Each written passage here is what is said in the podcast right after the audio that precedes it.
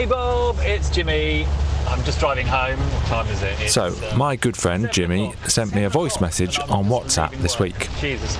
I look forward to getting in the uh, van and driving back because I'd plug in the headphones and, uh, and I'm continuing to listen to your podcast. Oh, that's Uh, nice, isn't it? Very slowly, But he's not just here so I can blow smoke up my own arse. There is a point to playing this. But, and I hope this comes out in the podcast, in the series, who is Bob Graham? Why is this whole thing about him? Did he invent it? Uh, was it? I'm guessing, I'm assuming he. Oh, hang on, I need to change gear uh, in an old van. Oh, God, any gear will do. Let's hope it's this one. Jimmy is an old friend That'll do.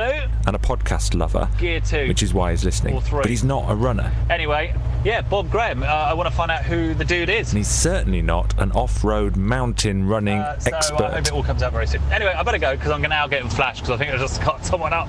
Speeches soon. Goodbye, goodbye, goodbye. Over and out. And it only dawned on me, once I'd listened to his message, that not everyone listening to the podcast will be familiar with Bob Graham's story. So here's some background on the origins of the round and on Bob himself.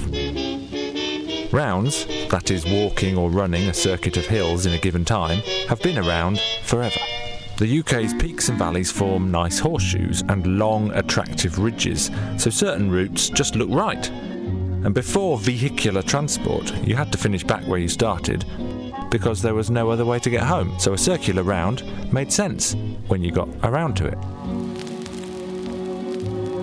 On the 13th day of June 1932, a new 24-hour Lake District fell record of 42 summits was established by 43-year-old Robert Graham of Keswick, a local guest house proprietor and Lake District guide. A guide was someone with great fell knowledge who would show wealthy types around the hills for money. He traversed the summits of Skiddaw, Great Calva and Blencathra to Threlkeld, the Dodds, Helvellyn Range and Fairfield to Dunmail, the Langdale Fells to Rossett, Bowfell and the Scafell Group to Wasdale, the Mosedale Horseshoe, the Gables, Brandreth and Grey Knots to Honister Hause, the Buttermere Fells to Newlands via Snab Side, to his starting point, the Moot Hall at Keswick. He was dressed in shorts, shirt and rubber plimsolls. Food consisted of bread and butter, lightly boiled eggs, biscuits and sweets. The total time for the long walk, including 30 minute stops at Dunmail Raise and Wasdale, with a 15 minute stop at Honister Hause, was 23 hours 39 minutes, a record which was to stand for 28 years. Heavy rain and a thunderstorm were encountered en route. That account hangs on the wall today in the Derwentwater Independent Hostel, which Robert Graham, aka Bob, managed. Written by Fred Rogerson, the founder of the Bob Graham Club. He started it once a few people had actually become eligible to join. You see, Bob Graham's 24 hour fell record of 42 peaks, set on his 42nd birthday, I believe, was not equalled until 1960 when Alan Heaton ran over the same 42 summits in 22 hours and 18 minutes, breaking Bob's record by over an hour.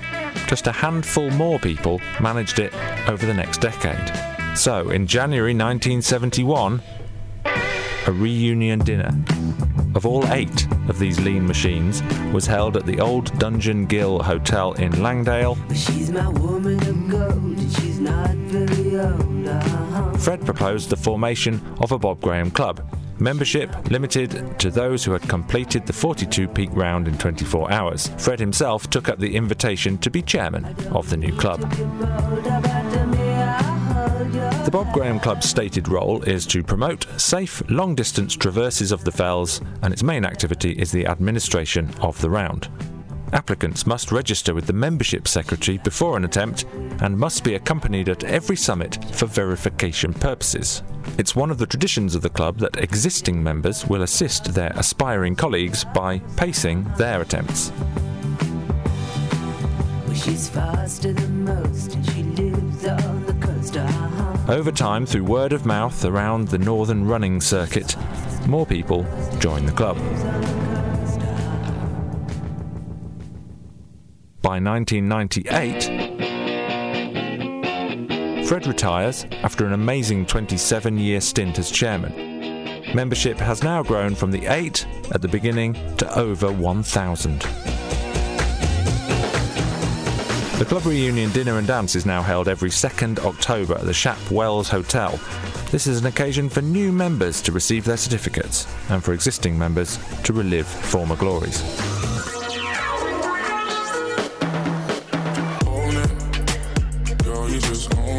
Now, 22 years further on, in 2020, Show me how to control it. And go hit your flip and get higher. membership is over 2,000, including our friends Tim and Tano, and everyone's friend, Kilian Jornet. So, there you go, Jimmy. Now you know. For a deeper dive, read Feet in the Clouds after listening to the author Richard Askwith. Coming up in episode 10. 22 years ago today. Knebworth. I was there. 22 years and one week ago. Loch Lomond. Bob and I were there. Magical. Mark would have been playing with a spreadsheet somewhere. Winking face. As Mike well knows, I was at V97, hanging out backstage with Menswear and Supergrass. Having seen Oasis at the Duchess in 1994 I thought they were pretty good, but went off them as their boorish, pseudo hard lad, music by numbers was the soundtrack for an era which promised so much, and delivered nothing. Reason number 3721 why he is team leader. Hi, and welcome to our podcast about the Bob Graham Round. A 66 ish mile run in the Lake District up and over 42 of England's tallest mountains in under 24 hours. Recorded throughout 2018 and 2019, this is an audio account of a year preparing for and attempting the BGR. These are our Bob Graham sounds. February and March 2019 were the lowest part of my Bob Graham year. My folders of audio for those months are nearly bare, so I started digging around to work out why. Looking back at the family Google calendar, February 1st, my wife and I go to a Frank Turner gig in Bournemouth, bitterly cold and snowing. A couple of days later, February the 3rd, I tap out a despairingly brief message to Helen Hall, biomechanics analyst, posture expert, my guru in trying to get me fit for the Bob Graham.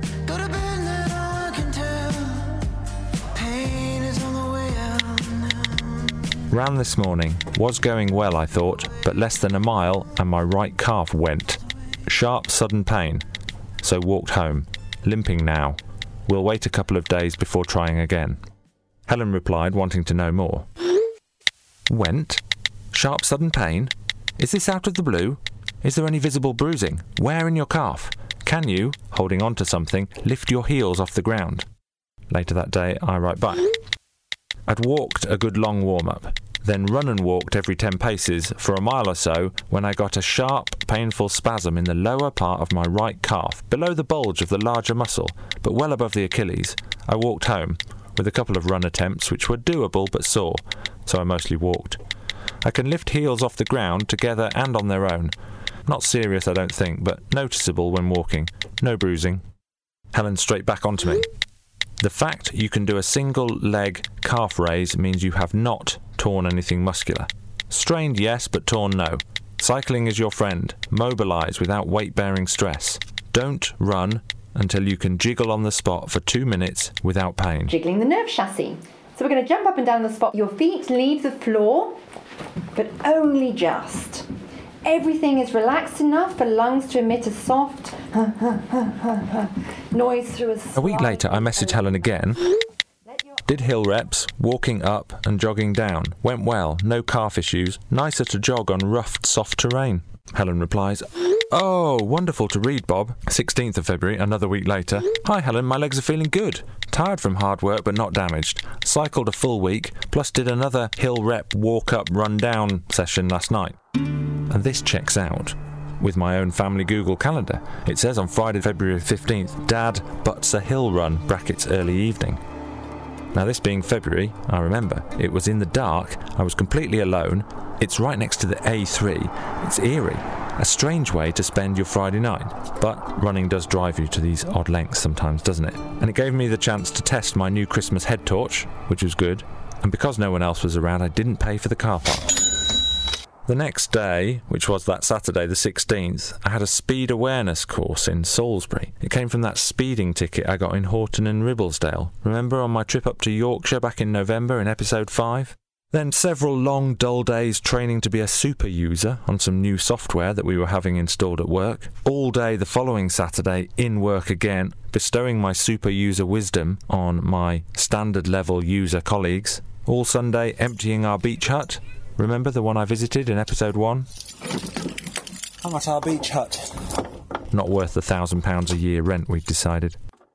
My wife went to a conference in New Orleans for work, so a lot of life juggling. It's hard to run when other half's away. Okay, I want you to just be able to listen to two options. And as you listen, you will know which one feels as if it resonates most strongly. The first On March the 4th, I get this nice voice message from Helen. uh, a little bit Now, I reply the next day, but only in text, not voice.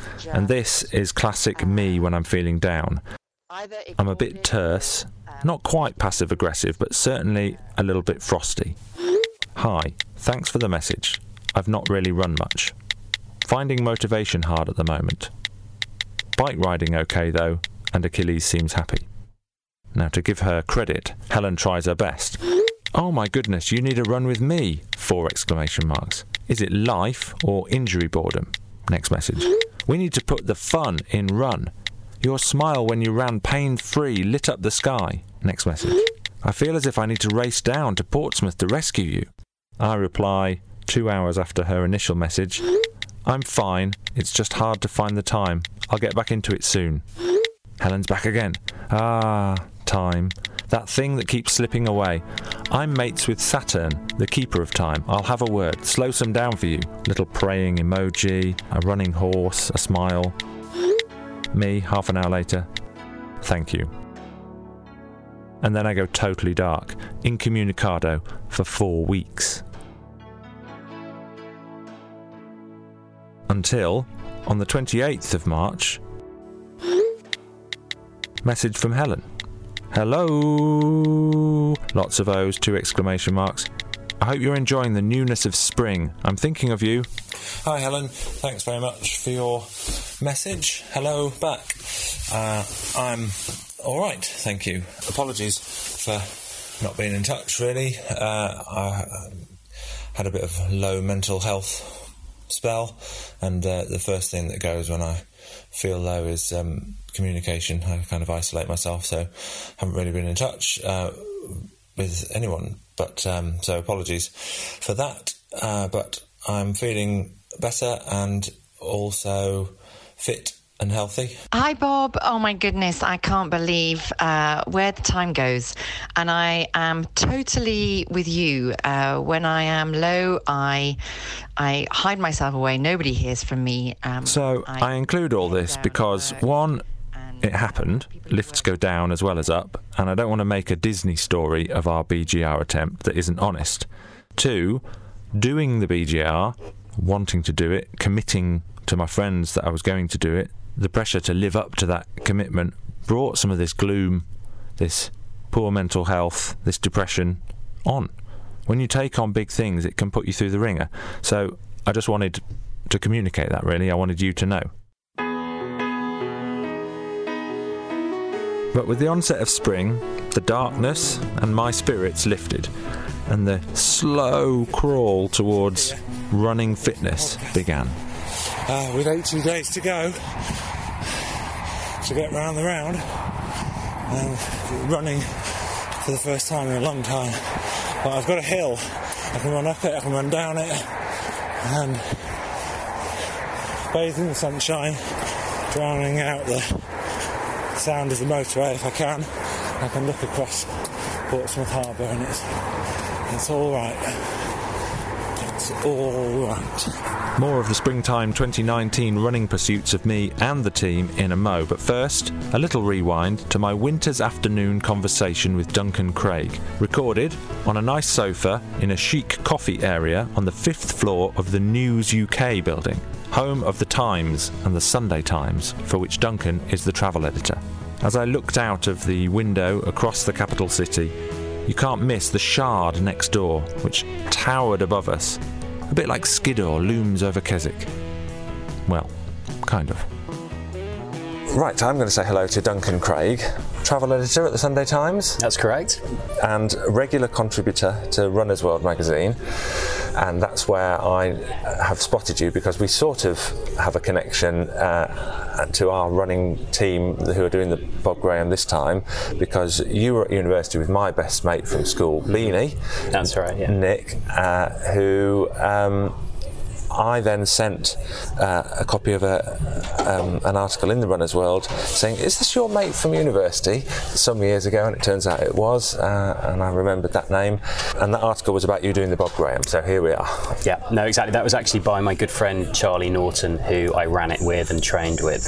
Um, but yes, it was very much about our attempt. So when you knew Beanie at university 20 years ago, he was playing football then and is now a fully kind of paid up middle-aged man in lycra running on the hills uh, you know he loves all of that stuff were you a running person at that point Um, ooh, fairly similar trajectory, I would say. I, I certainly wasn't anything close to Beanie in football terms. Uh, I liked my rugby, and I used to run really to keep fit more than anything. Uh, it was only, I think, as is a common story, probably into my late 20s, early 30s, where I started to see the potential for doing uh, a lot more with the running. and when did you get to sort of write about running and think oh there's there's something in this to go along with my job Yeah, I think as a journalist, I've always written about what I've done. So whether that's been travelling really from, you know, obviously almost the early 20s, I'd say. What I've been doing is travelling and also working as a sort of fitness and adventure and health journalist as well. So all of those things, my interests neatly dovetail with what I'm doing for work. So I've really been writing about running and travel for probably 20 years in total.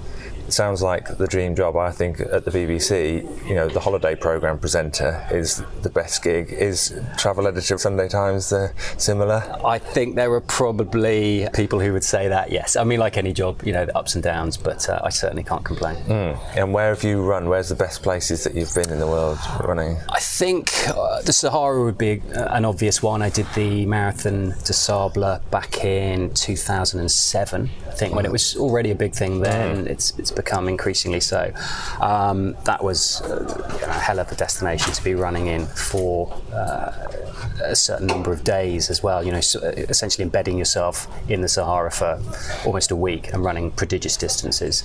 Uh, that's something I won't ever uh, forget. I've run in the Arctic. Um, I went up there. I was doing a, a travel piece for the Sunday Times there a few years ago, and that was actually on ice running, as it was called, with specially adapted shoes. Um, and probably, to be fair, I've run almost everywhere that I've travelled to. I, f- I find it a wonderful way to get under the skin of a destination, um, and whether that's running up and down a beach or around a town, getting up early. I was in Florence quite recently. Set my alarm. I was out at six, and by the time I get back at eight, eight thirty, I feel like I, I know the city. I know my way around it. Yeah. And what stage of running are you at now? Do you train for things? Are you still entering races? Or is it just, like you say, a sort of keep fit, explore, good for the mind? Yes, it's it's a tricky one. I think probably it started to taper off a little bit. I, I've passed 40 now. Uh, I'm in my early 40s, but my wife would would say um, there's certain relapses that, that keep happening. Only last year, I, I went and ran a very niche event in Switzerland, which is the longest staircase in the world. Yeah. seem to remember 11,000, nearly 12,000 steps, significantly higher and longer than any stair race in the world. And I've done a fair amount of stair stair racing as well. So for someone who is nominally retired, that was uh, that was clearly a, a bit of a relapse there. But yes, I'm not doing as many as I was for a while. I had a big event every year without fail. Right. so how did the BGR come into your thing? So this is going back about five years, isn't it? Uh, It's going back to 2013 Right. that Charlie and I made our attempt. Um, it, we sort of goaded each other. We're very good friends. We uh, had similar jobs at the time. Um, we're both adventure journalists, travel journalists, looking for fun things to do. We'd both done the Marathon de Sable. In fact, he um, he he was the reason I did the Marathon de Sable. He ran. Uh, he was working at the Telegraph at the time, and he put together a fantastic diary that went out over the course of a week, and it got um, it got a really big response. And I remember living with a flatmate at the time. We were reading this, and we were right. We have to do that. So I was aware of Charlie through that, and he, in the meantime, had gone on and done five or six other really big ones, uh, including the Yukon. I'd subsequently done um, the Ultra Trail de Mont Blanc, uh, UTMB. Wow. Which is a, another sort of bucket list Yeah. trail run, shall we say, and done had done probably four or five ultras, um, as well as assorted other races.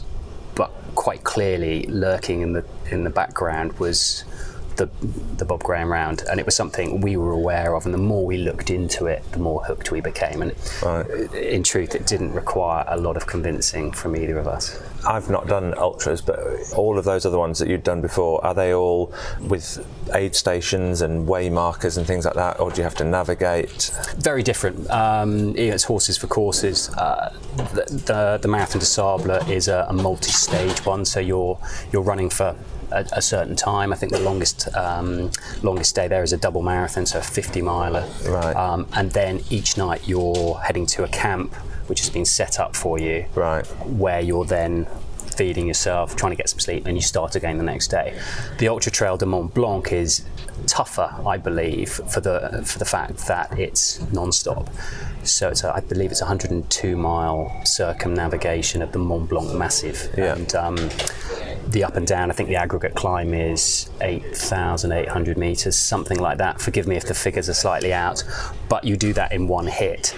Uh, and there are aid stations as you go, but you're chased all the way by cut-off times. And if you're not at a certain point at a certain time, uh, it's you know your curtains. So that's the sort of mental pressure there. You've got the time pressure. Can you get lost on that, or is that kind of difficult?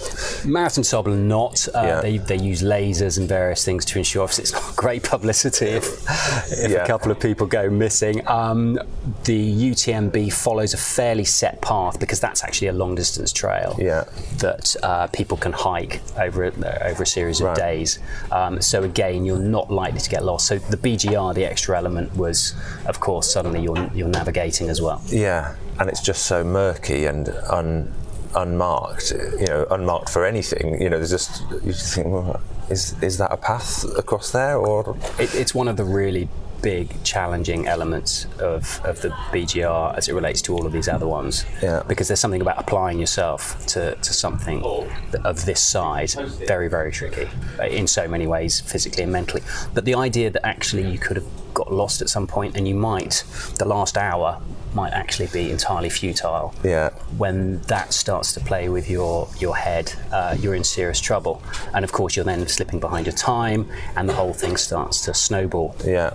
So we've been our, our little gang of us, uh, Mark, our team leader, and then there's me and Beanie, and a couple of other guys, Tim, Tano, and Mike, have been getting a weekend away from families for the last three years and going up to recce legs of uh, the Bob Graham uh, with limited success. I think we, we did a, a one year where we did a leg one, which took us about eight hours for a, a leg which should be just less than three hours, I Yeah, think. yeah. Just because the weather was so awful. I've managed a leg three. I've never done two or four, and we did a, a leg five once. And then this summer, just gone, 2018 summer, Tim and Tano, we got them round. So um, I was injured, so I was the road support, and Mark and Beanie each ran a, a leg with them and supported them and uh, and got them round. So we sort of feel like we we know it can be done, but there's just so much logistics. What I really learnt, uh, even being the road support person, is um, an enormous pressure to not screw it up for each other. Y- Your job, uh, you, you brilliantly dug out the article that Charlie wrote about it for Runner's World, and you were navigation. I mean, that is the, the big panic, the big kind of pressure job, isn't it? It, it's a lot of pressure, and if you, you know, if you haven't been brought up, if, you, if you're not versed in orienteering, you've probably done a limited amount of navigation in your life, particularly these days where we're all relying on you know our smartphones. Yeah. Um, so to suddenly have that pressure, and you're right, pressure's the, the word, and on top of everything else, you you have to divvy up what people are doing, and on top of everything else, to have that is something in your corner. Um, yeah, I, I did feel the pressure a little bit with that. Did you really go really immersive into your different routes, dis- descents off this mountain and that that side do of you, it? do you know what I did? What a lot of people do, I think, which is I did my absolute best within the time constraints. Yeah. We, we both had young kids. In fact, the timing from that point of view was terrible. We just, you know, our wives had just given birth to, respectively, our, our first children, and um, you know, you don't have a lot of time. So between work. All your family commitments to get out and then do the, the, the sufficient number of hours to be fit and ready to go with BGR is one thing. To then have all the other logistical stuff you need to work on Yeah. uh, is another. And I think, like you, we had a, a, um, a situation where we would go up and we would do legs, and we convinced ourselves because we'd done these legs separately, we were ready. Yeah. And I, d- yeah, I don't want to prick your bubble with that at all, but that was the big shock that, of course, the cumulative toil of doing one after the other after the other. You just cannot prepare for, short of having done the whole loop. What is Yeah. it, 66 miles in total? Yeah. All of those peaks. Until you've done it in one, you don't know what that is going to be like. And it's easy to forget uh, as well. You know, in, in the article, Charlie sort of describes you had a couple of sort of disastrous wet recce weekends, but then you have a, a bright sunny day. You finish on a on a high because you do leg five in the sunshine. You go, oh, you come away thinking, well, that actually maybe we'll be all right, but forgetting that the other eight hours you spent wandering around lost. Uh, Absolutely, and the changeability of the weather is uh, another thing. You know, the UTMB is tough, but you're there in Chamonix. Um, the the weather is fairly regular, uh, as I recall it. You know, there's heat. It's not really dropping below zero or anything. And suddenly with this, it can. You know, we had the most appalling weather Yeah. that struck us. Um, and that's no, you know, in no way do I wish to sort of mitigate against our success or failure, but that's just part and parcel of Yeah. the event. That is you a have big- to factor in the worst possible condition. Yeah, and you did have awful weather. It sounds like, which um, I mean, this year when when, we, when our friends Tim and Tano got round, it was a heat wave. So there was a lot of carrying water debate and how, how to keep hydrated. But they never had a, a single problem with navigation because you could see everything for miles, and you didn't have to worry about being soaking wet, being freezing cold, because you know, which can Yeah, and ours was the flip side of that, um, and also the terrain is something that, that you need to mention in that as well. When it's when it's rock solid and hard, you Yeah. know, you're, you're travelling at a, a better pace. Your footing is is more sure. We had times where the visibility was literally you couldn't see your hand in front of your face. And at the same time, you're slipping around in bogs. Again, I'm not complaining. That's the that's the beauty of it. Yeah. How did you um, prepare and train? Because I'm guessing you live down in the south. Uh, did you get on many hills? Yeah, we're both Southerners. We did our absolute best. You know, we, as I, as I said, we both um, uh, had young kids at the time, so it wasn't like we could get away in the same way maybe five, ten years before. We, we could absolutely immerse ourselves in the preparation for something. So we went up and rather like yourselves, we broke it into stages. We made sure we ticked off all those stages. We tried to do a couple of stages back to back in places. Just spent a lot of time up in the lakes, which is no penance at all. It's, Yeah. it's such a beautiful environment to be in, uh, and tried to familiarise ourselves with the, the trails and also the, the sort of the history and the background of the event. We, we met a number of people who had guided others round, who knew it a great de- uh, a great deal, who had maybe done it three or four times themselves, uh, and that was hugely valuable. The, the local knowledge. Yeah, we met through Tim and Tano recceing. They met people who were also recceing, who then became support runners, and they were brilliant. You know, it's just sort of it seems to be quite a nice community buzz about that. You carried your kit, didn't you? Each of you, you had support runners with you, but you carried stuff, which this this summer Tim and Tano didn't carry anything. You know, it was they were just sherped around by Yeah, by the yeah. other ones, and you went as two together, which Tim and Tano managed to do, but maybe the weather equaled things out. But that's a bit abnormal, isn't it, to carry your own kit and to go in a in a pair? I believe so. I mean, not all of it was um, planned out and followed in the exact way. It was, you know, at the end of the day, we needed the certain number of support runners. We just had to make a strategy, and, Yeah. and that proved to be it. Yeah. Um, you know, there are different ways to do it. In the same way, you can do it essentially clockwise anti-clockwise. You know, you can do it in the in the summer or the winter. It's a lot of it's down to you and how you approach it. Yeah. Did you buy tons of kit? And did you have enough of the right kit or some of the wrong kit? Yeah, it's, it's funny this, isn't it? You you look back at the history of the race, and um, so Bob Graham ran around sort of eating boiled eggs, and yeah, you know, these days we've got possibly we overthought it. We certainly on the nutrition side, I was navigation with a capital N. Charlie was nutrition. Um, through his job as a specialist sports and, and fitness journalist, he he had contacts with pretty much everyone. He knew as much as anyone could about Right. sports nutrition. Uh, so we were certainly prepared in that respect. But it's always a combination of you don't want to just be going around on, on the gels and you know running on fumes. Essentially, you need the the heavy duty carbs. So um, both of our wives were up there in the sport team and were, were cooking bits and pieces and preparing different things that had the optimum combination of you know, power to weight ratio. Um, so we yeah there, there was I would say there were very few stones left unturned in that respect. So when it when it went wrong, I I guess did you feel quite early on the, the weather's just too awful? We're never going to get round. Yeah, good question. We we thought as as we progress. I mean, you obviously know at what point you need to be completing certain segments. Yeah. I remember the first segment was bloody hard, and we got to the end of that, and we felt like we'd given it a lot, and we were sort of three minutes up on the time that we planned for. So then, of course, you're trying to refuel, uh, do everything you need to do, mentally prepare yourself for the second one. The weather's getting worse and worse and worse. No one articulated it at that moment, but already we were thinking this really is quite something uh, as a challenge. Um, and then as the second leg progressed, we, were, we went clockwise. That was through the middle of the night, and that was when the visibility high up. You know, Helvellyn and, and around there really was appalling, and that's when a couple of times we started to stray off course as well. Right. Um, we spoke about that earlier. The Yeah. idea of, of burning a few minutes, but also the morale, the way the morale can sink. Yeah. Um, and so we tried to get ourselves back on track from there. But by the end of the second leg, uh, coming down into sort of Grasmere and around there, we were already beginning to think. I think again, still not speaking about it, but this is this is beginning to slip away. Yeah.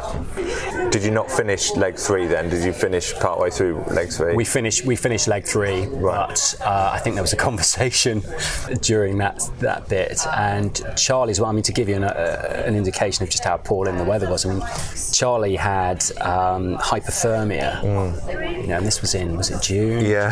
Um, he was really struggling, and, and we we had to make some fairly tough calls about that. He wanted to continue. We both did. Yeah.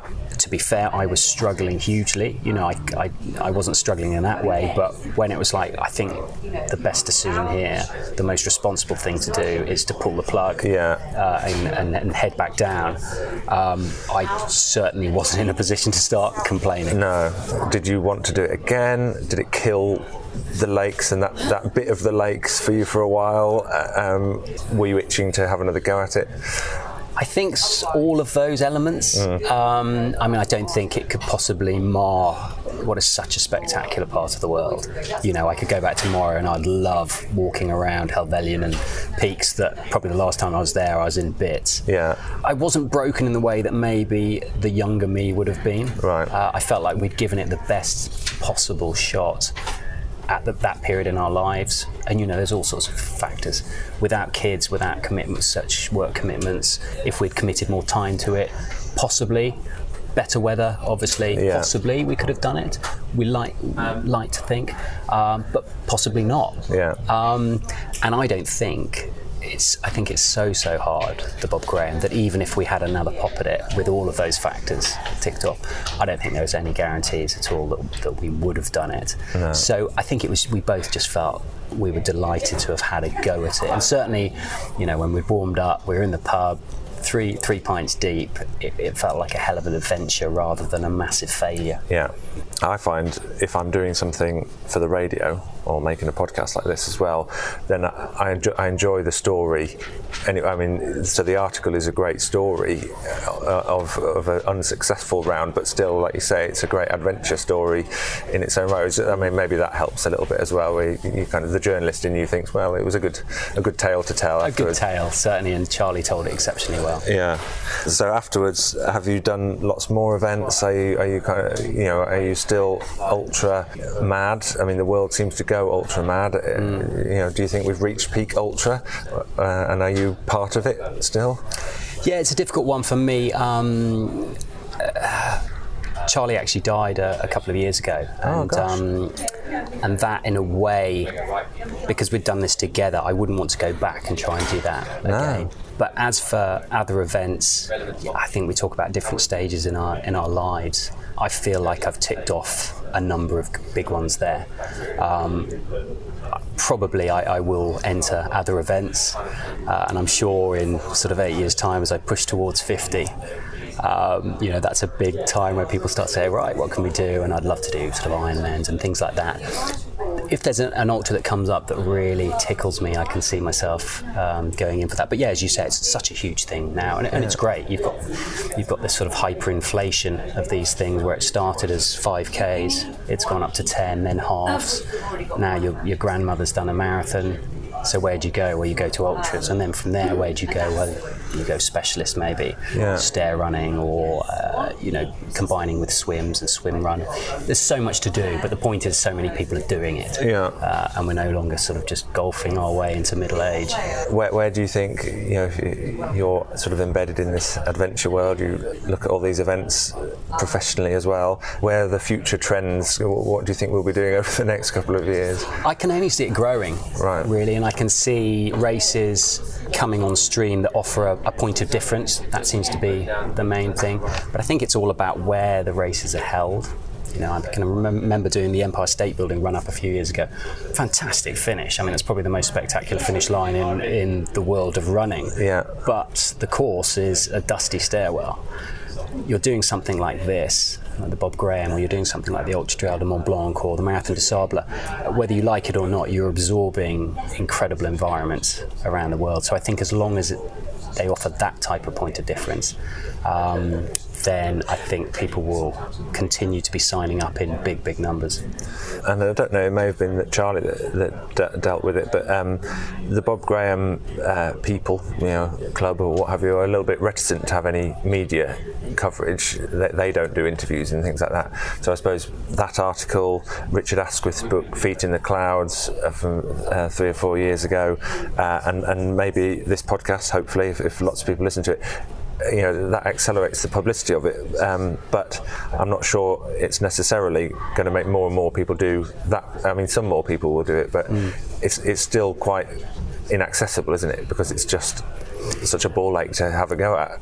It is, it is, and I think in a way that's the beauty of it. I was at the time quite quite frustrated that they were so reticent. You know, from a journalist point of view, you want to get people, uh, you want to get them commenting about about these things. But actually, it's great in a way that they have that sort of. There's absolutely no effort to court publicity for this, uh, and if anything, I think they would rather it stayed underground. We certainly felt as Southerners coming up there to have a go.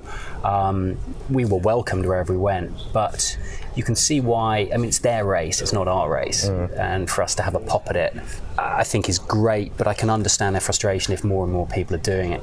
I was lucky enough to interview Kilian Jornet just after his Everest attempt, and because I'd done the Bob Graham or attempted it and actually failed, we had a quick chat about that. And of course, I had heard that it was on his, you know, in his sights. and um, I think what he did with that a couple of months back, breaking the record, that will obviously put that put the, the event on people's radar, yeah, even more. Yeah. Um, I, you know, I don't know if that's something they're welcomed or, or not, but yeah, I mean, he's an extraordinary athlete, and I think it needed an extraordinary, extraordinary athlete to uh, to break that record. Yeah And in a way, I think what will stop the Bob Graham from becoming another one of these uh, sort of mass-produced, mass-marketed, it's almost unmarketable. I would say, as an event because there's there's so much nuance to it. There's so much subtlety. There's so many variations. Yeah. Uh, you can't see it being neatly bagged up and someone's you know heading off to the Far East or to the American market and saying, "Come on then." You know, Yeah. can we get 20,000 people doing this every year? It's, it's just not that of thing. It's a highly individual thing. It's you against the fells uh, and, and in your own time. Thanks ever so much for your time. Uh, it was great Pleasure, to pleasure. get a bit of insight, and um, uh, I'll let you know how we get on. Great. Good luck with it. Thank you.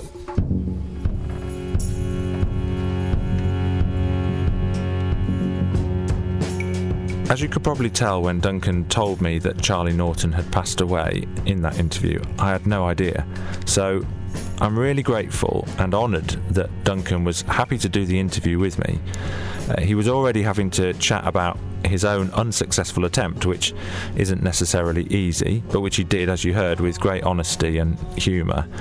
Uh, but then what I didn't know, I was inadvertently asking him to also reminisce about what must now be very bittersweet collections of memories of time spent with his late friend.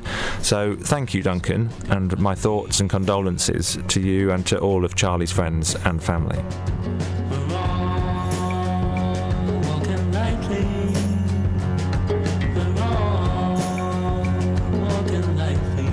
Now, I wanted to interview Duncan because he did fail at the Bob Graham, and even with all the hyperinflation of rounds, people doing double rounds, the spine race, epic, long, long adventures, the Bob Graham is still really difficult. It's in the Lake District, the terrain is always tricky, it can be dangerous, the weather is fickle, and your fitness, your navigation, your need for the right nutrition, to pull together ample support, the correct clothing. There's a lot of stuff that needs to go into a Bob Graham, and I really wanted to prepare myself for all the possible outcomes and not just assume because Tim and Tano had done it the year before that we would also be able to do it. So, to start with, let's control the controllables and get on with our training. Wow, it is a sun drenched afternoon, Monday the 1st of April, 18. Two days to go until our uh, Bob Graham attempt. I am looking, as you can hear, I'm not in the quiet tranquility of the lakes. That's the M27 uh, roaring in the background, rush hour uh, on a Monday, and I have stopped uh, by Portsdown Hill, just above Portsmouth, which is the uh, nearest bit of hill with a bit of off road track, so that I can halfway through my cycle home go for a run. My first meaningful run of my Bob Graham preparation, really. Our Bob Graham attempt is scheduled for June 21st, 2019. Well, the B&B is booked anyway. It will definitely feature Mark as lead contender, supported by his brother Mike, a leg 2 specialist. Tim and Tano, the conquering heroes from last summer, will return to support. Beanie will do two legs this time round, and a few others, Gabor, Chris, and hopefully, definitely, maybe, me, attempting two alongside Mark. So, where are we now then? Let's do a little pat down. Testicles, spectacles, wallet, and watch. Let's have an audit of our current situation. Morning, Bob. It's Tim.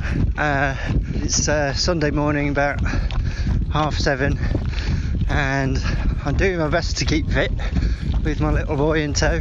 Uh, out running with the uh, the running buggy down Bridgewater Canal. It's uh, it's flat as a pancake, but uh, it'll uh, hopefully keep a few miles in the in the legs. Morning, Bob. Uh, 12 weeks to go, apparently, till the Bob Graham round. Um, feeling pretty intimidated by that as I'm uh, just heading back from having done a, a Saturday morning hill session uh, in Ivinghoe in the North Downs, uh, where yeah, I found it very hard work, very tight calf, um, but it was a lovely morning. Sort of rolling mist and lambs and swooping kites overhead and uh, deer and things like that, and just me me spoiling the uh, environs in some uh, crappy lycra with my uh, hairy legs sticking through them. Uh, my tights, that was delightful. Uh, I even managed to fall over at one point and uh, have the concerned looks of two uh, two deer who'd caused me to fall over by startling me. Um, and uh, yeah, they didn't move off until they realised I was all right, which is quite touching actually. I am on mile 19 of a lovely day out in the lakes, which will start and finish at the foot of Catbells and it's taken in Skyline, Buttermere skyline, 9,000 feet of up and down, and I'm now making the trudge from Honest to Slakemoor to Dalehead.